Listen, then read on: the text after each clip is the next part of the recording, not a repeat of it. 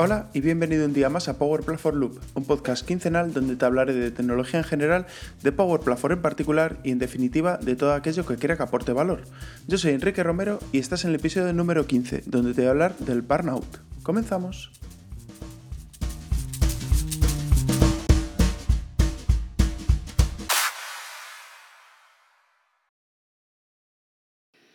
Realmente llevábamos una serie de episodios que ya pues, eran técnicos. Eh, bueno, pues de vez en cuando también lo dije en el episodio cero, que también quería hablar un poco de unos temas un poco distintos que nos afectan, seamos de la Power Platform, seamos de Salesforce, seamos de SAP, seamos de donde sea, eh, o no nos dediquemos a nada en tecnología, ¿no? Y hoy vamos a hablar del burnout. Eh, al final es una situación de quemazón y se caracteriza principalmente por la desmotivación sientes que no sirves para nada o que tu trabajo en general no sirve para nada. También sientes un gran rechazo o escepticismo, ya sea personal o, hacia la empresa, y en general te sientes muy agotado, sin ganas de nada, sin ganas de, de trabajar, sin ningún tipo de ilusión. Y el gran problema de esto realmente no es que lo sientas un día, porque todos tenemos un mal día y al final, eh, bueno, pues dices, acaba este día, sino que ya lleve una serie de días y tú ya empieces a identificar que, esa, que ese, esa esperanza por el cambio no, exista, ¿no? Y al final esto te hace perder la ilusión. A mí personalmente es algo que, me ha afectado bastante a, lo largo de mi carrera profesional, donde ya llevo nueve años trabajando de, de nueve años, madre mía, nueve años ya trabajando en CRM y algo menos desde que nació la Power Platform prácticamente. Y bueno, yo al final considero que tengo una gran vocación de, por mi trabajo, eh, me, gusta, me gusta mucho lo que hago. Y al principio no lograba encajar como algo que me gustara tanto, pues se convirtiera en una pesadilla al día a día. Realmente no, no quieres volver al día siguiente al trabajo, tienes esa sensación de, Dios mío, que puede ser una racha, sí, pero si al final vas cambiando de tareas, vas cambiando de cosas eh, y sigue pasándote, igual es un burnout. Las causas pueden ser variadas, desde una mala organización de la empresa, donde estás todo el día de arriba para abajo, no llegas a ningún sitio y por decirlo de algún modo, como decimos aquí en España, te tienes loco. Eh, también puede ser la falta de reconocimiento, falta de apoyo, sensación de soledad. Eh, como por ejemplo cuando eres nuevo y te dicen, bueno, eh, este marrón es tuyo, apáñatela, sácalo como puedas, pero esto es para ti y a mí déjame en paz.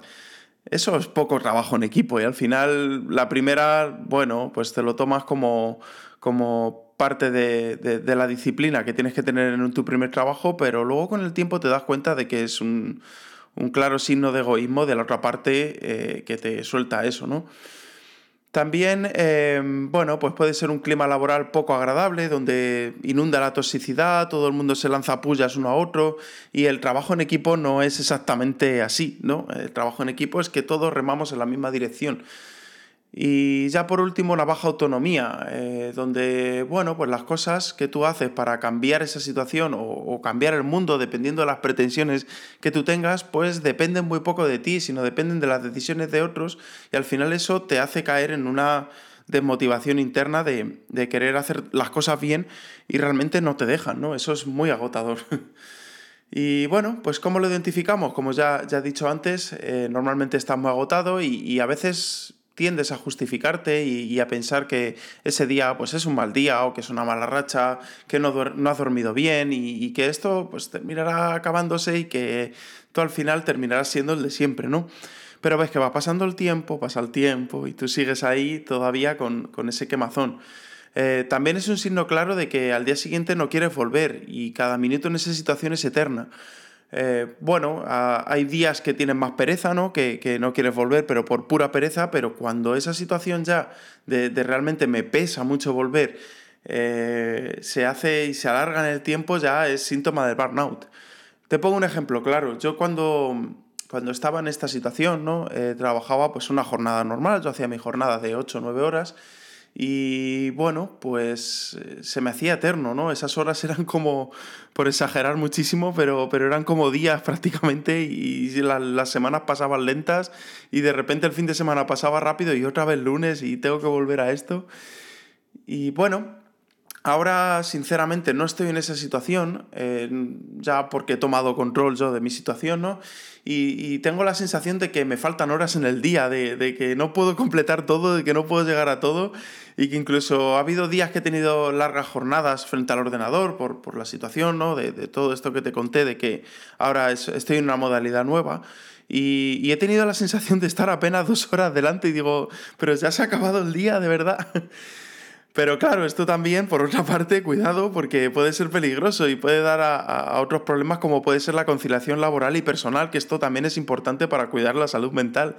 Pero mejor este tema lo dejamos para otro episodio y nos vamos a centrar en lo de hoy.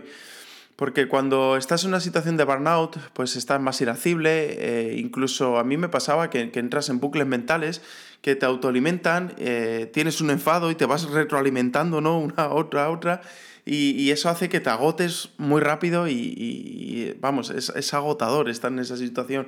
Y la verdad que, mm, bueno, eh, por suerte cuando, cuando ya llevas un tiempo tratando este tipo de situaciones, em, lo que vas notando es que estas retroalimentaciones que vas teniendo van siendo cada vez más cortas, no, no son tan... ¿no? Porque yo, al principio recuerdo que, hablando con amigos y demás, eh, decían, es que tú te montabas unas rayadas hace mucho tiempo muy, muy, muy largas, ¿no? Y ahora ya me cuesta apenas unas horas, la peor de las situaciones, eh, y, no días, ¿no? Como era antes. Entonces, al final todo esto se puede ir entrenando y se puede, se puede ir tratando para que tú seas, eh, tengas esa gestión emocional mucho más, mucho mejor, ¿no? Y cuando estamos en burnout, ¿qué es lo que debemos hacer? Eh, pues lo primero, identificar con todo esto que te he dicho eh, anteriormente, que, realmente tienes estos síntomas y que llevas un tiempo sufriéndolos, ¿no? Eh, identificar, lo segundo es identificar el factor que, lo está ocasionando, el foco de, tu, de, tu, de todo esto, porque puede que estés en burnout en el trabajo, porque al final estás muchas horas, pero es porque tienes una situación personal muy complicada que te está quemando mucho y una cosa afecta a la otra, entonces es importante identificarlo.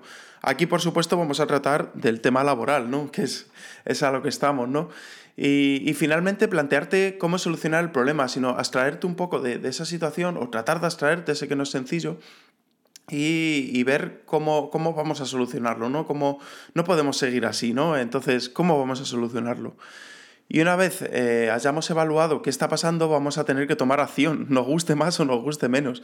Y para eso debemos preguntarnos si existen factores de cambio posible. Pues, por ejemplo, haciéndote la pregunta si realmente puedo cambiar esta situación o si puedo tratar o hablar con alguien para ver si, si hay realmente cambios, ¿no?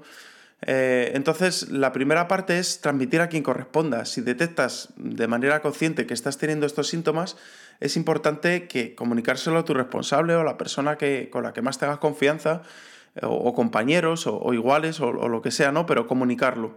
Porque hay muchos jefes que se autoprotegen a sí mismos y no quieren ver qué está pasando. Y mm, egoístamente vas a ver que, en esta situación hay, hay, veces que se lo toman muy bien y dicen, mira, tómate unos días, relájate, eh, no pasa nada, eh, la salud mental es lo primero. Mm, yo sinceramente no he tenido esa suerte, la, te puedo decir que el 90% de las situaciones. Y, mm, y bueno, egoístamente los jefes nos piden que tengan más paciencia, pero, pero eres tú y solo tú el que tienes que comunicar esa situación de que no puedes seguir así y, dar un paso adelante y decir, no, eh, yo realmente llego hasta aquí y, de verdad que, no sé cuánto voy a poder aguantarlo. Entonces, yo le estoy echando ya nuestra paciencia, si así lo consideras, y, bueno, transmitirlo así y, ver cómo, cómo, tus responsables reaccionan, ¿no? Y luego también tiene mucho que ver con gestionar las propias expectativas, ¿no? Em, también, por otro lado, y en mi caso particular, que considero que tengo una vocación muy grande hacia este trabajo, solía y, suelo también a veces, o sea, sigo entrando en esos bucles, eh, cada vez menos, pero porque lo he entrenado, ¿no? Pero, pero sueles crearte unas expectativas que al final están bastante desajustadas. Tú estás esperando que el otro haga algo y, y eso nunca llega, ¿no? Entonces, em, aquí, como se suele decir en, España, ¿no? En todos los sitios se cuecen habas. Y en todo trabajo existe un lado oscuro que vas a tener que terminar lidiando con él. Entonces, va a depender también un poco de nosotros cómo nos tomamos todo ese lado oscuro, cómo lo gestionamos y cómo lo sacamos adelante, ¿no? Siempre tratando de verlo con perspectiva. Y es verdad que yo ahora narrándolo, ¿no? Eh, es muy fácil verlo desde fuera, pero una vez que estás dentro es complicado verlo, complicado detectarlo y, sobre todo, pues espero que este capítulo pues, te sirva un poco para verlo con, cierta expectativa, ¿no? Eh, también tienes que tener en cuenta que te pilla en un momento de bloqueo con muy poca energía y, y bueno, esto al final no quita que eh, cuando se propone un plan que, te gusta y que se alinean con esas expectativas, entonces de repente em, te encuentras lleno de energía, ¿no? Esto es un poco una trampa. Eh, por ejemplo, yo no hace no mucho, ¿no? Eh, te estoy hablando hace menos de un año, yo tuve una situación donde llevaba meses peleándome, arreglando códigos, código y procesos de, de otras personas, ¿no? Al final haciendo un mantenimiento. Eh, cosa que a mí no me llena nada. Hay gente que, está encantada ¿no? y, que, que dice, mira, qué bien, que, no me tengo que quebrar los cascos, tengo que, hacer todos los días más o menos lo mismo y, yo salgo del trabajo y tengo mi vida ¿no? y, tengo mis cosas. Yo, yo no puedo estar así, ¿no? Entonces, eh, de repente un día, en esa situación monótona, me dieron algo novedoso y donde sentía que mi opinión realmente contaba. Y, bueno, pues de repente se encendió toda mi energía, se encendió toda la maquinaria, conseguí salir de ese letargo, seguramente en uno de esos letargos nació algo como este podcast, ¿no? Alguna, o escribí algún, algún post, porque hasta entonces estaba muy bajo de energía y poco tiempo más tarde todo volvió igual y se desvaneció porque esto ha sido toda una trampa, se, ha aclarado un poco y ha salido el sol, pero, pero eso no significa que, vivamos, en un, vivamos en una situación muy nublada donde las nubes se cierran otra vez y, volvemos a tener esa oscuridad, ¿no? Y todo aquello, todo esto no será más sencillo porque mm, recuerda que seguimos con la percepción de que todo va a seguir igual y si todo sigue igual yo voy a seguir quemado. Si hay posibilidad de, cambio y quieres realmente y tienes esa esperanza, trata de echar un extra de paciencia. Y si no hay posibilidad, lo, que mejor te recomiendo es que busques una salida y, trates de retomar ese control que, ahora mismo has perdido, ¿no? Porque has perdido ese control interno.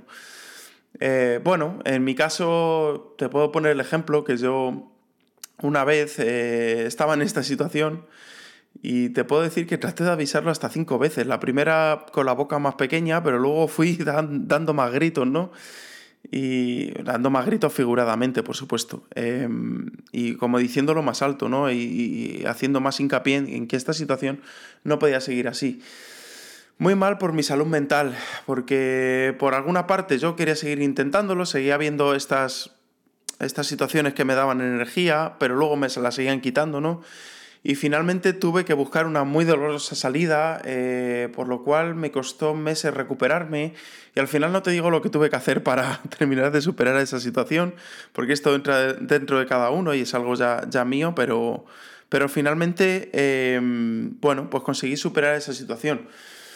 Eh, bueno, y al final cada uno, para superar todo esto, tenemos nuestra propia receta, pero déjame decirte que lo que realmente funciona es volver a retomar las riendas de tu vida laboral.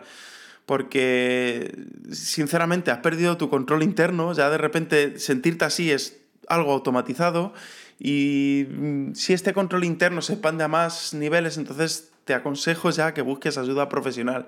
Es decir, porque es, es una situación que entras en un bucle y no puedes salir.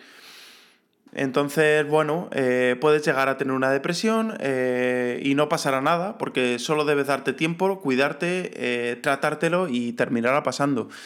Y todo esto, bueno, yo lo digo, yo no soy experto en la materia, entonces yo te digo lo que he vivido de mi parte y al final cuando salgas de esa situación te aseguro que vas a terminar siendo muchísimo mejor que antes.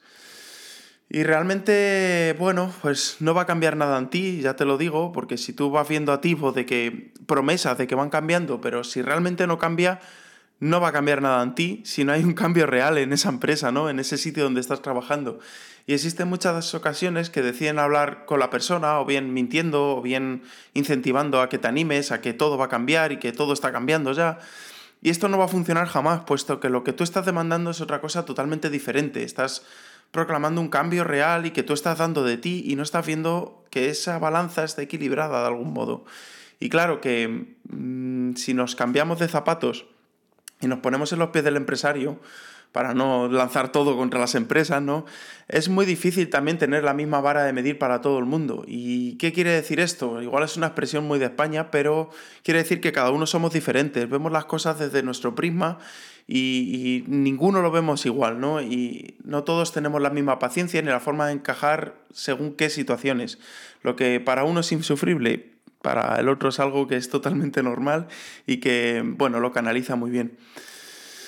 ¿Cómo hacemos frente a esta situación si eres un líder? Pues lo primero es hablar con los trabajadores, pero no hablar solo, es decir, no soltar un discurso motivacional, y, sino más bien escuchar. Porque yo he tenido conversaciones con, líderes y, jefes al otro lado donde he sentido que la otra persona oía, no escuchaba, oía mis palabras, las repetía, pero no, no realmente no asimilaba ni, ni me estaba escuchando, le, le, daba igual, ¿no? Y eso es un problema, porque además la otra persona que está al otro lado lo nota, nota cuando le están escuchando y cuando no. Entonces, si a mí me estás eh, hablando y, yo realmente no te, estoy, no, te estoy escuchando, la otra persona lo nota, ¿no? Yo también pues tendía a, tendía a, aislarme, ¿no? Eh, me, aislaba, quería quedarme solo, no, no quería que me molestaran demasiado. Y, a veces incluso a pensar de, venga, yo vengo a trabajar aquí por dinero y, y, no tengo ningún, ninguna, ningún fin mayor, ¿no? Y ojo, porque esto es realmente grave en una persona que le encanta su trabajo, ¿no? Que diga, yo voy por dinero y, se acabó, ¿no? Eh, a mí no me ha funcionado y creo que a casi nadie le va a funcionar esto, pero es una autojustificación. Yo soy mucho de eso, de autojustificarme y, ya está. Y hoy por hoy, eh, la sociedad que vivimos, o por lo menos en, eh, a, la, a, la, generación que yo pertenezco, que es la millennial, buscamos más el crecimiento personal más allá de un sueldo bonito y, y para mí es importante que que para darme esa paz cuando yo estoy tan perdido en ese burnout es darme una, una, hoja, una, una hoja de ruta clara, es decir, una brújula eh, hacia dónde vamos, ¿no? Para, y sentir que esa, esa, esa hoja de ruta se sigue, se, se, sigue, ¿no? Es que se avanza en algo. Para que todo esto esté en cierto equilibrio. Si yo veo que pasan los meses y, no se ha avanzado ni un poquito, eh, siento que no está en equilibrio y siento que, que esa situación no va a acabar y por lo tanto bueno, tendré que poner fin de algún modo, ¿no? Así que nada, eh, lo dicho, si estás en esta situación, si quieres hablar conmigo, si. Porque claro, aquí no puedo personalizar, ¿no? Pero yo te invito a que me escribas y tengamos una charla y bueno, pues yo trato de, de ayudarte con mi experiencia sin ser un experto en la materia, cuidado, que, que, yo no me dedico a esto, pero sí que te puedo ayudar igual con mis vivencias y, y con mi consejo, ¿no? Así que nada, con esto finalizamos el episodio de hoy, que me ha encantado, por cierto. Así que dime qué te ha parecido. Os leo en Twitter, arroba romerofd y en LinkedIn como Enrique Romero Fernández. Power Platform Loop es un podcast quincenal publicado a las 7 de la mañana, hora española peninsular, presentado por Enrique Romero. Un gran abrazo, cuídate y nos vemos el próximo 12 de febrero. ¡Chao!